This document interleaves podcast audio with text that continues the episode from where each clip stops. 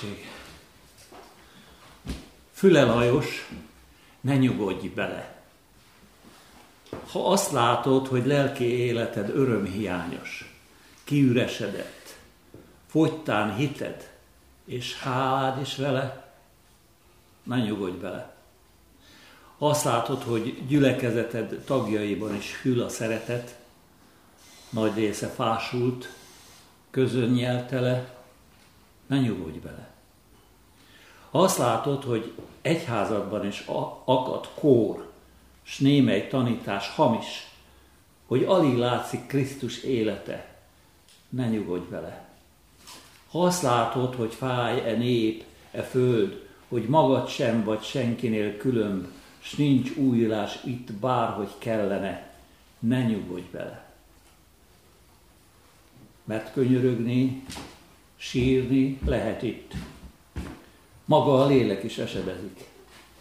És minden megbánt bűn semmivé lehet, ha az Úr. A 168. dicséretünk négy versét énekeljük. 168-as dicséretünk négy versét. Ne hagyj elesnem, felséges Isten.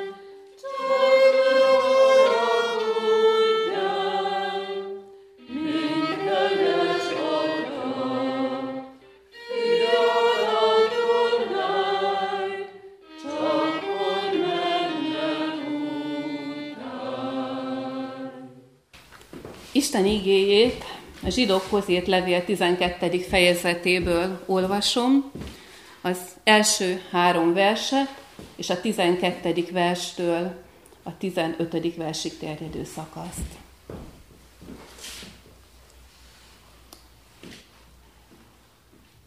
Ezért tehát mi is, akiket a bizonyság tevőknek ekkora fellege vesz körül, tegyünk le minden ránk nehezedő terhet, és a bennünket megkörnyékező bűnt, és álhatatossággal fussuk meg az előttünk levő pályát. Nézzünk fel Jézusra, a hit szerzőjére és beteljesítőjére, aki az előtte levő öröm helyett, a gyalázattal nem törődve, vállalta a keresztet, és Isten trónjának a jobbjára ült. Gondoljatok rá, aki a bűnösöktől ilyen szidalmazást szenvedett el, hogy lelketekben megfáradva el ne csüggedjetek. Ezért tehát a lankat kezeket és a megroskat térdeket erősítsétek meg, és egyenes ösvényen járjatok, hogy a sánta meg ne botoljon, hanem inkább meggyógyuljon. Törekedjetek mindenki iránt a békességre és a szent életre, amely nélkül senki sem látja meg az Urat.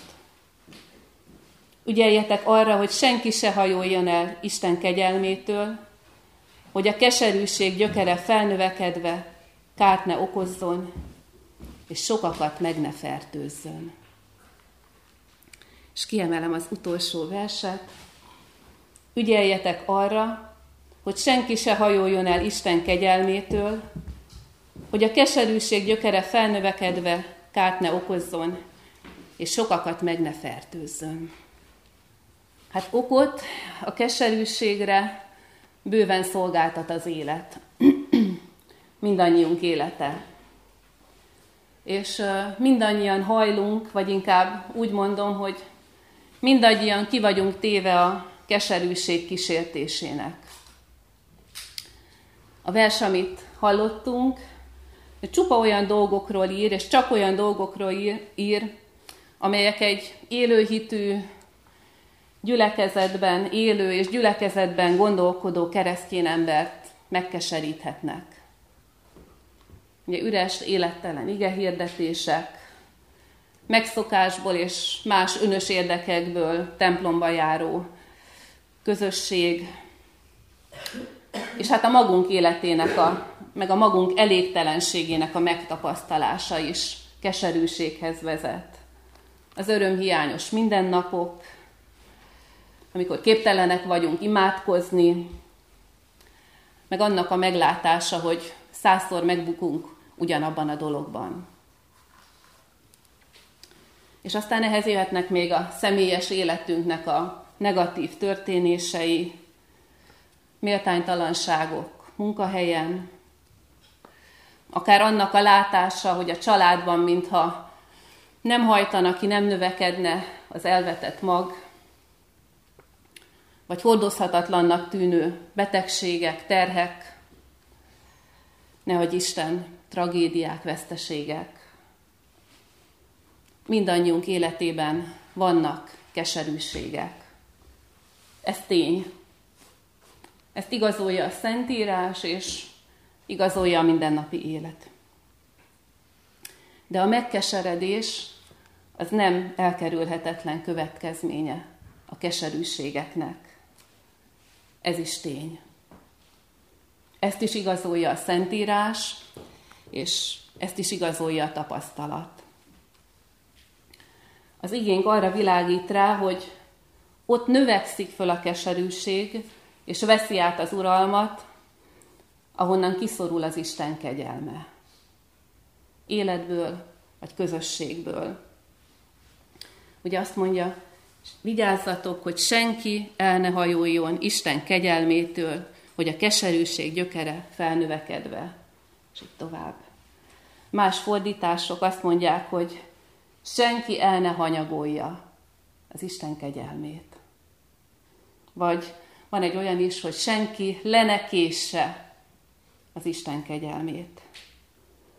Senki ne legyen hiány az Isten kegyelmének, vagy ahogy Károli Gáspár fogalmazta meg, senki el ne szakadjon az Isten kegyelmétől. Vagyis mi az egyetlen igazán hatásos gyomírtószer? Keserűség ellen közel húzódni, közel maradni az Isten kegyelméhez. Vagy elé sietni az Isten kegyelmének. Mint Péter a feltámadás után a Genezárettónál. Ugye ismerjük a történetet, Petőfi városban nem is olyan rég beszélgettünk is erről, amikor elmentek halászni a tanítványok a feltámadás után, és amikor Péter fölismerte, hogy Jézus áll a parton, akkor rögtön belevetette magát a vízbe, és kiúszott hozzá. Nem is késte le azt a kegyelmet, amit Jézus akkor készített neki. Ugye ekkor volt az a híres szép beszélgetés, amikor feloldozta Pétert a háromszoros tagadás miatti bűnbánata, bűntudata alól, és ekkor bízta rá azt az életre szóló feladatot, hogy az Isten népét etesse, terelgesse. Péter elé sietett az Isten kegyelmének, nem is késte le. Sok módja van annak, hogy napi szinten hogy maradjunk közel az Isten kegyelméhez. Ezt mindenki maga találja meg. Én azt szoktam mondani, de hát ez persze szubjektív, hogy a legtökéletesebb reggeli imádság az a 103. Zsoltár eleje. Áldjad lelkem az Urat, és egész bensőm az ő szent nevét. Áldjad lelkem az Urat, és ne feledd el, mennyi jót tett veled. Az egyik legjobb gyümölcsöt termő szokás, a napi szinten emlékeztetjük magunkat arra, hogy mennyi jót tett velünk az Isten kegyelme. A keserű időkben is, mert akkor is. És ugye folytatja a Zsoltáros, ő megbocsátja minden bűnödet. Meggyógyítja minden betegségedet. Megváltja életedet a sírtól, szeretettel és irgalommal koronáz meg, betölti javaival életedet, megújul ifjúságod, mint a sasé. De úgy is igaz ez, hogyha számba vesszük a személyes életünk áldásait, ha utána gondolunk, megfogalmazzuk, akár meg is osztjuk másokkal, hogy miben tapasztaltuk meg legutóbb az Isten utánunk siető kegyelmét, vagy elénk siető kegyelmét, akár a keserű időszakban is. És ha ezt tesszük, akkor, akkor egészen biztos, hogy napi szinten legalább, legalább talajszinten elnyessük a keserűség növényét, ami szeretne fölnövekedni. Nem burjánzik el bennünk. Sőt, meggyőződésem, hogy eh, ha ezt napi szinten igyekszünk tenni, az lassan, de biztosan ki is öli a bennünk lévő keserűség magvát.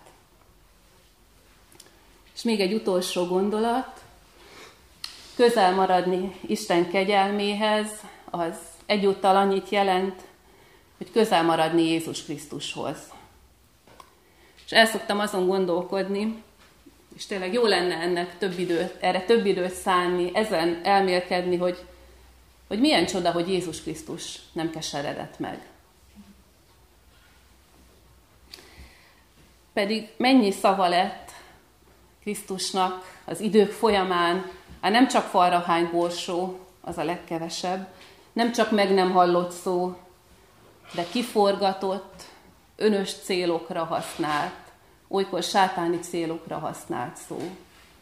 Krisztus életadó igéje. És Krisztus nem keseredett meg, hanem mondja azt az igét most is.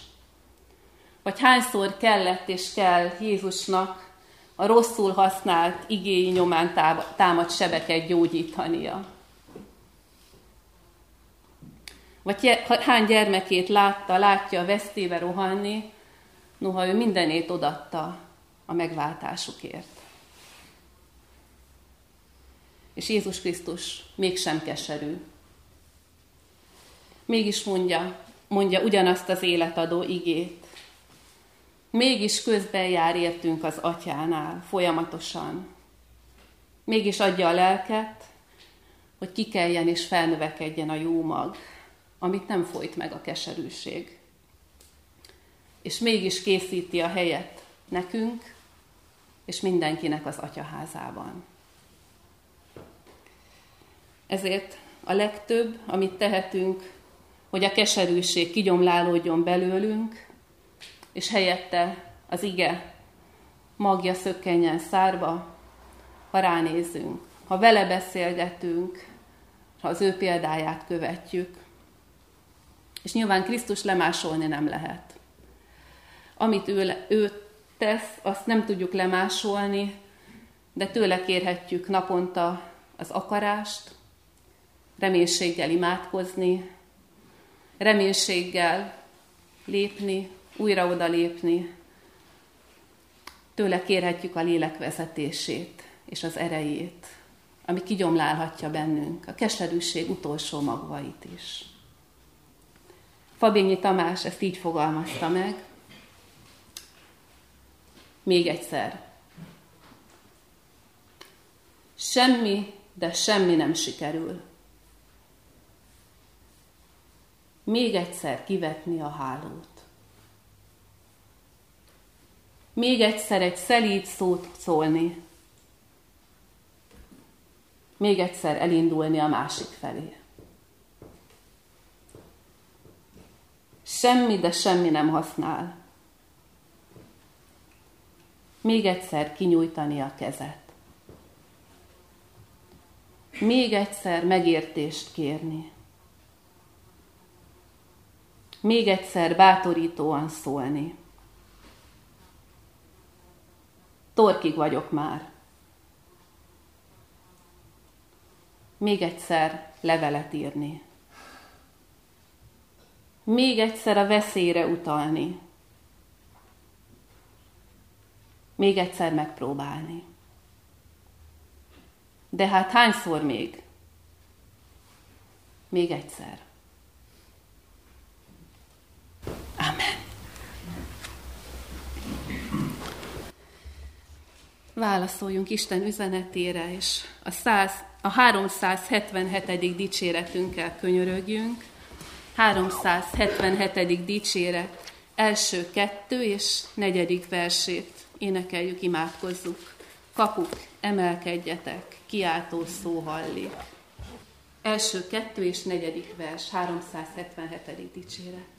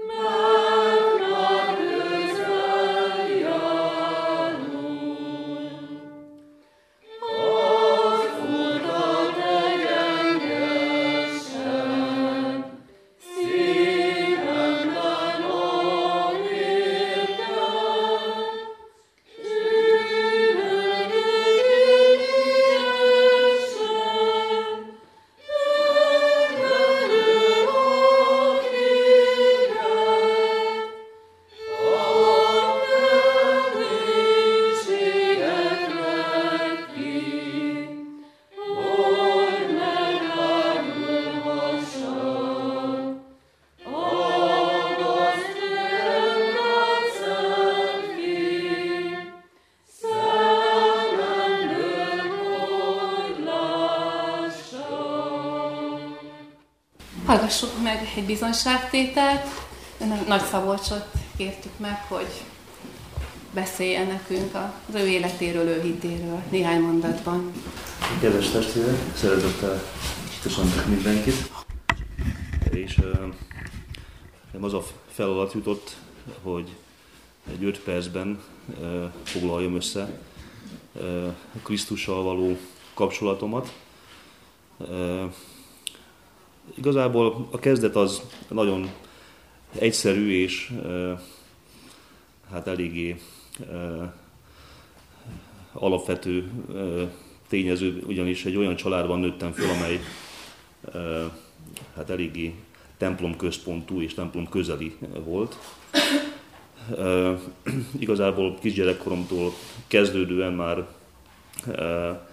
a templomba jártunk szüleimmel, illetve a család többi tagjaival.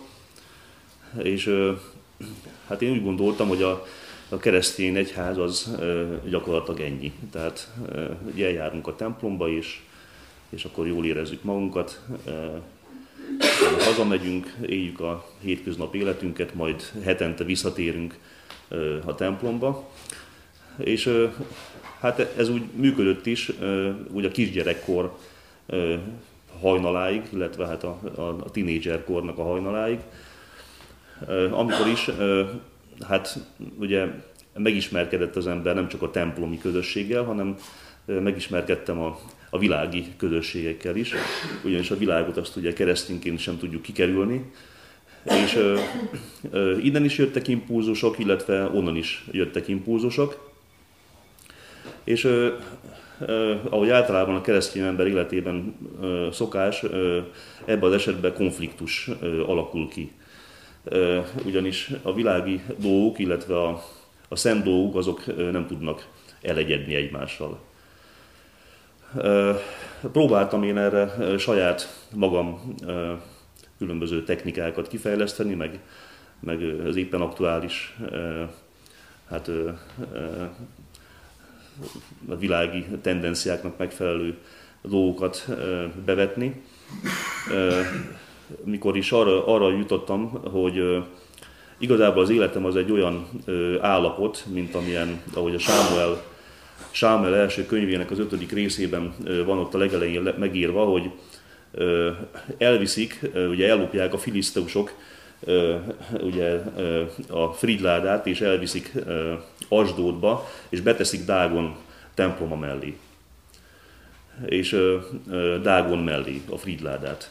És másnap reggelre, ugye a Fridláda előtt, ugye ledőlve találják meg Dágont. Le van törve a két kézfeje, illetve a feje, ami szimbolikus, hiszen azt mutatja, hogy gyakorlatilag azok az istenek, amiket te követsz, az, az ő, élettelen, az nem válaszol, az semmire nem képes az életedben.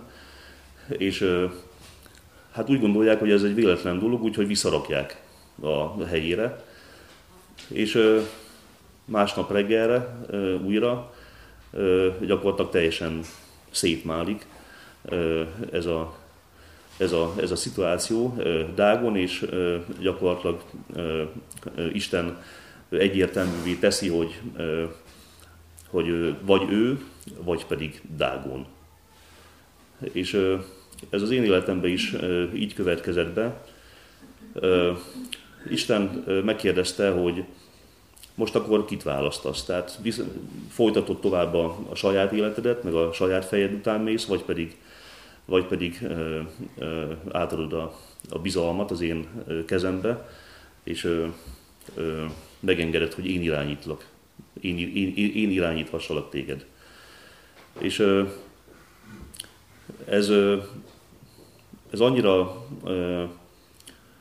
egyértelmű volt és világos volt, ez egy, ez egy agárdi héten történt.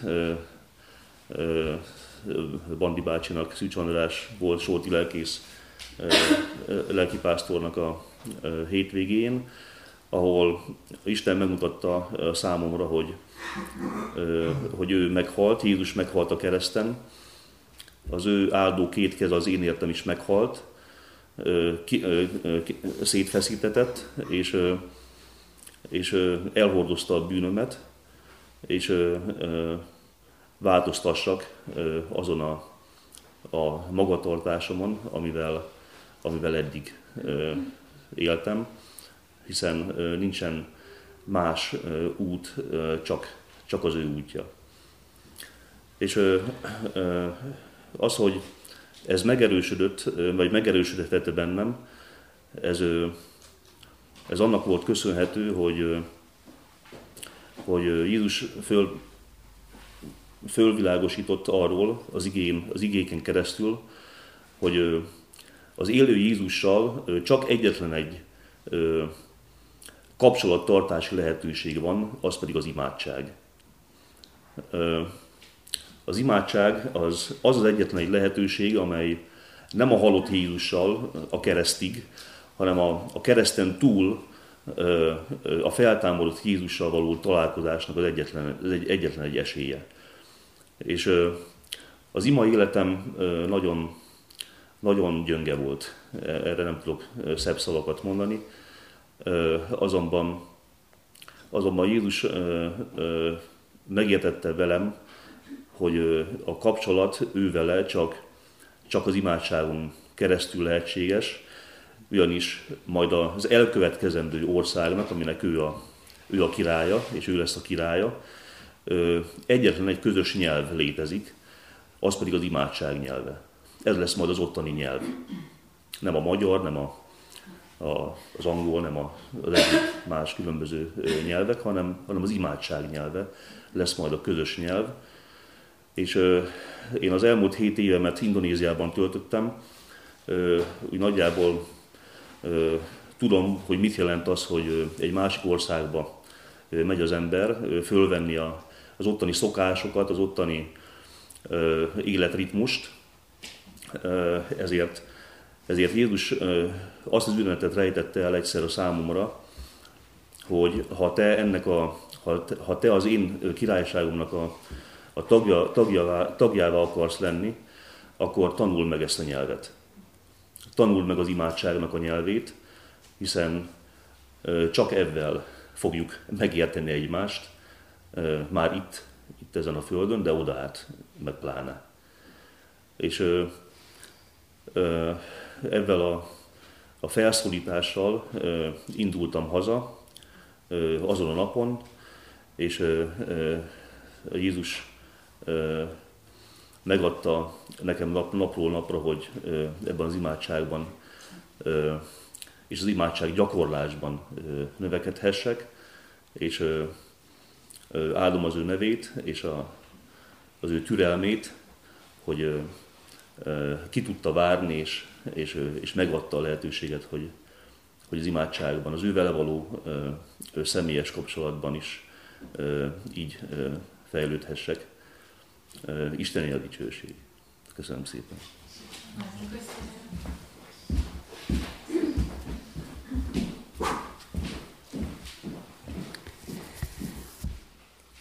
Akkor folytassuk ezt a közös nyelvet. A 91. Zsoltárból énekeljünk két verset, és ezzel már készüljünk a, az ima közösségre. 91. Zsoltár első és hetedik verseit énekeljük, és ha kérhetem, akkor az első versét a, a hölgyek énekeljük, a hetedik versét pedig a férfiak. Majd meg fogjuk a Zsoltár szövege alapján érteni, hogy miért és akkor ez legyen az készülés is az ima közösségünkre. Lehetőség lesz arra, hogy néhányan hangosan is imádkozzunk, és majd én zárom az imádságot, és aztán együtt mondjuk el az úri imádságot, utána rövid hirdetések és záróének áldás következik. Tehát most 91. Zsoltár első versét a hölgyekkel, 7. versét a férfiakkal énekeljük. Legyünk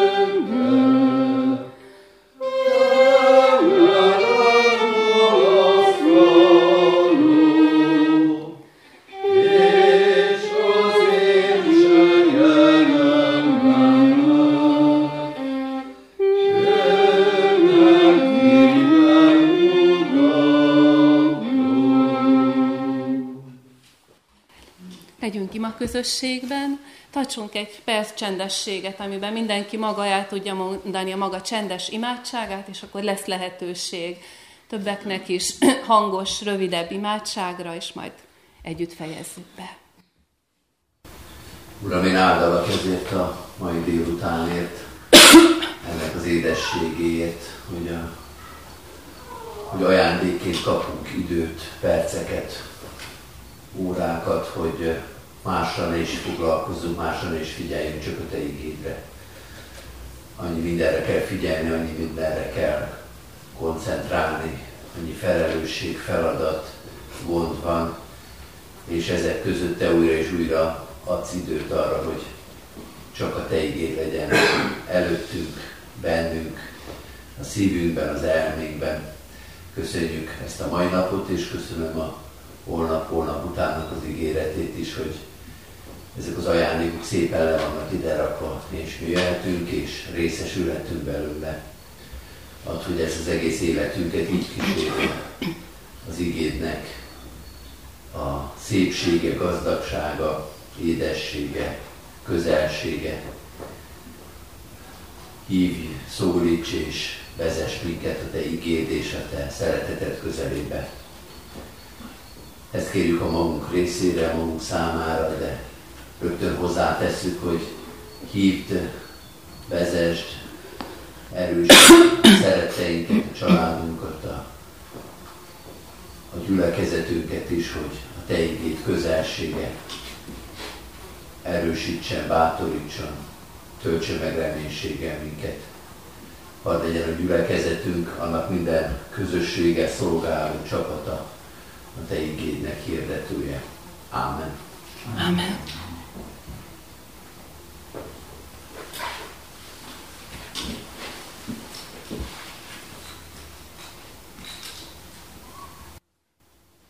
Áldunk és magasztalunk Téged, Urunk, nap mint nap hálaadással.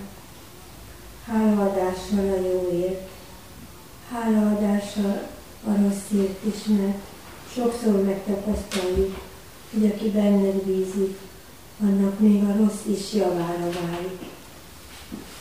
Adj nekünk az imádságos lelket, az őszinte hozzád fordulást, és embertársainkkal is emberségesen, kedvesen közvetítsük a Te szent fiadnak az egyszerű és tökéletes áldozatát, és azt a kegyelmet, amiben nap mint nap részesül, részesültesz bennünket, ingyen, ingyen.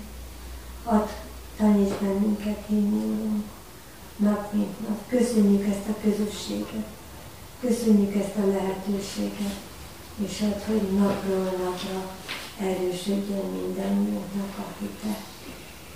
Amen. Amen. Köszönöm, Úr Jézus Krisztus, hogy Te megváltottál, és bátran bizalommal fordulhatunk hozzád.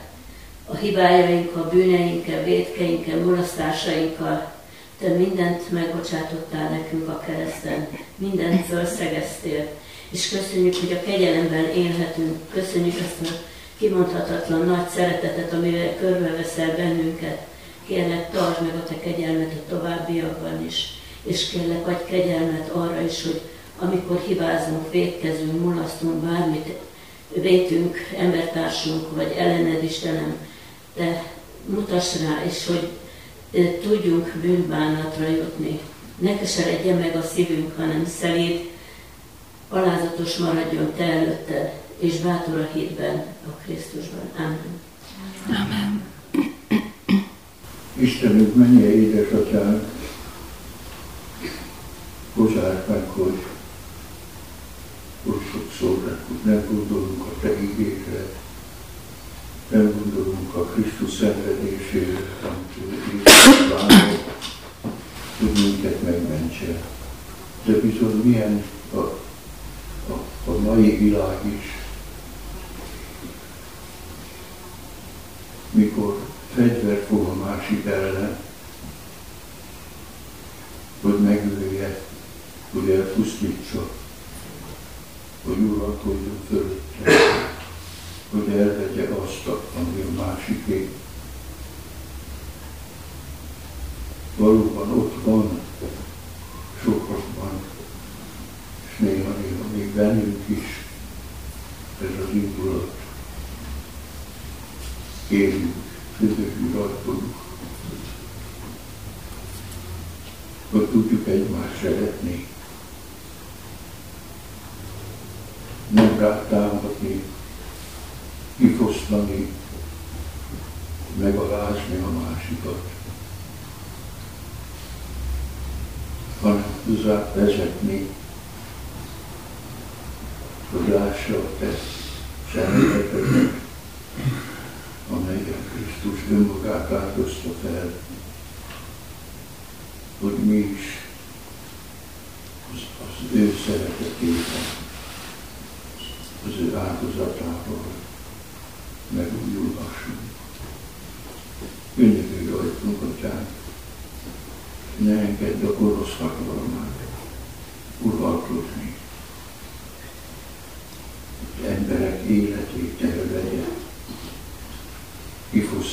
electrical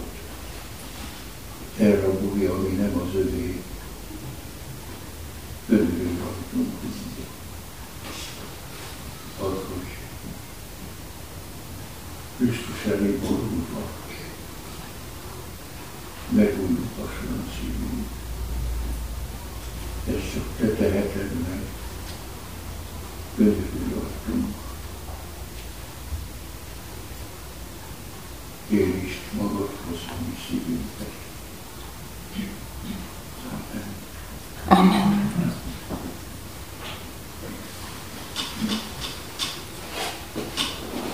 Köszönöm, Uram, hogy olyan türelmesen végzed a magad gyomláló és plántáló munkáját.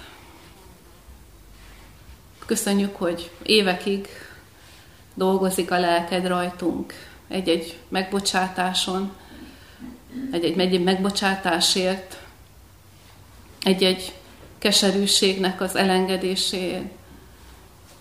Hálát adunk Istenünk, amikor megadatik a teljes szabadság valamitől.